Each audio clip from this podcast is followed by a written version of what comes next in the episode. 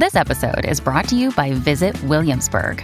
In Williamsburg, Virginia, there's never too much of a good thing. Whether you're a foodie, a golfer, a history buff, a shopaholic, an outdoor enthusiast, or a thrill seeker, you'll find what you came for here and more. So ask yourself, what is it you want? Discover Williamsburg and plan your trip at visitwilliamsburg.com. When you need mealtime inspiration, it's worth shopping Kroger, where you'll find over 30,000 mouthwatering choices that excite your inner foodie. And no matter what tasty choice you make, you'll enjoy our everyday low prices, plus extra ways to save, like digital coupons worth over $600 each week. You can also save up to $1 off per gallon at the pump with fuel points. More savings and more inspiring flavors make shopping Kroger worth it every time. Kroger, fresh for everyone. Fuel restrictions apply. Tuck to nice sleep. The loudspeaker came on. We are on lockdown until further notice. Lock your doors. There is an imminent threat on the loose. I was in a classroom all by myself. I thought to myself, where is everyone? Where is the teacher? What danger could there possibly be? I got up from my desk, and went over to the door. Looking through the glass panel in the door, I couldn't see anyone outside in the hallway. I opened the door and walked out into the hallway. It was dark and eerie looking. I looked left and looked right. In both directions, the hallway didn't seem to end. It went on for what seemed into an eternity and looked like a dark abyss. I decided to turn right and started walking forward. After walking about 10 feet, there was another hallway. It also seemed to go on for what seemed forever. Not wanting to change directions, I decided to keep proceeding forward on the same hallway. Every 10 feet, there were other hallways, all intersecting the main hallway I was on. What the hell is this? I thought to myself.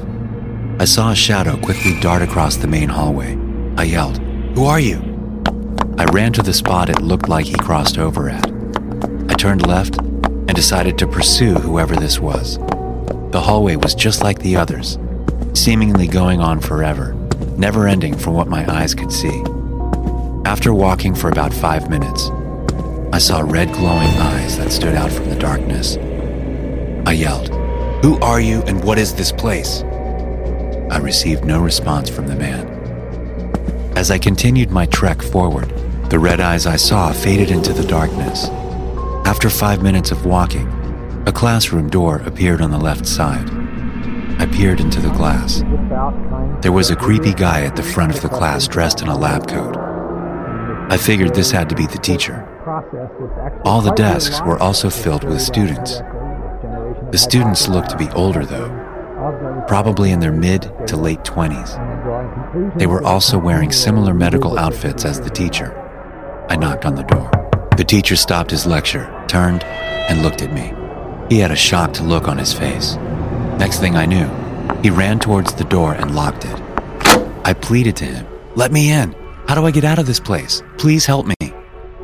He was expressionless, gazing into my eyes. I saw him back up from the door and reach for a telephone connected to the wall. I banged on the door some more. Nothing. No reaction. I kept moving, swiftly down the hallway. After what seemed like an hour of walking, another door appeared. This time it was on the right side of the corridor. I peered into the door. This time the room looked like a bounce house. A man in the middle was in a white straitjacket. As soon as he saw me, he ran towards the door. He screamed, Help! Help me get out of here! I tried to open the door. It was locked even from the outside. I yelled back, I will go and get help. We will get out of here. I continued my endless walk down the hallway.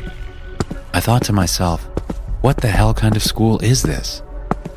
All of a sudden, a voice yelled out behind me, Hey, kid, come here. I turned around. In front of me was what looked to be a doctor. He was holding a syringe. I yelled out, Who are you and what is this place? He replied, You are asking too many questions. Just stay there. I'm coming over to you. I ran in the other direction. Out of nowhere, another doctor sidelined me. He pushed me to the ground. A syringe plunged into my shoulder.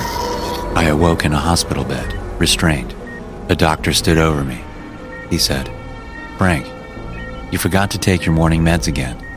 Or did you forget to take them on purpose? I asked. Where the hell am I? I was just in school and it was on lockdown. The school went on forever and I couldn't escape the building. He replied, School? On lockdown? That's a good one, Frank. I haven't heard that one before. You had the whole facility worried sick about you. I replied, You can't keep us trapped here forever. You are a sick man. He replied, I will let you out when you start taking your meds again.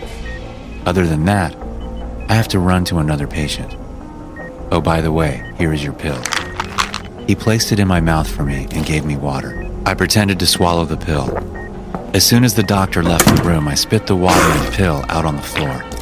After about 10 minutes, I closed my eyes and opened them. I was now sitting in the same empty classroom as before.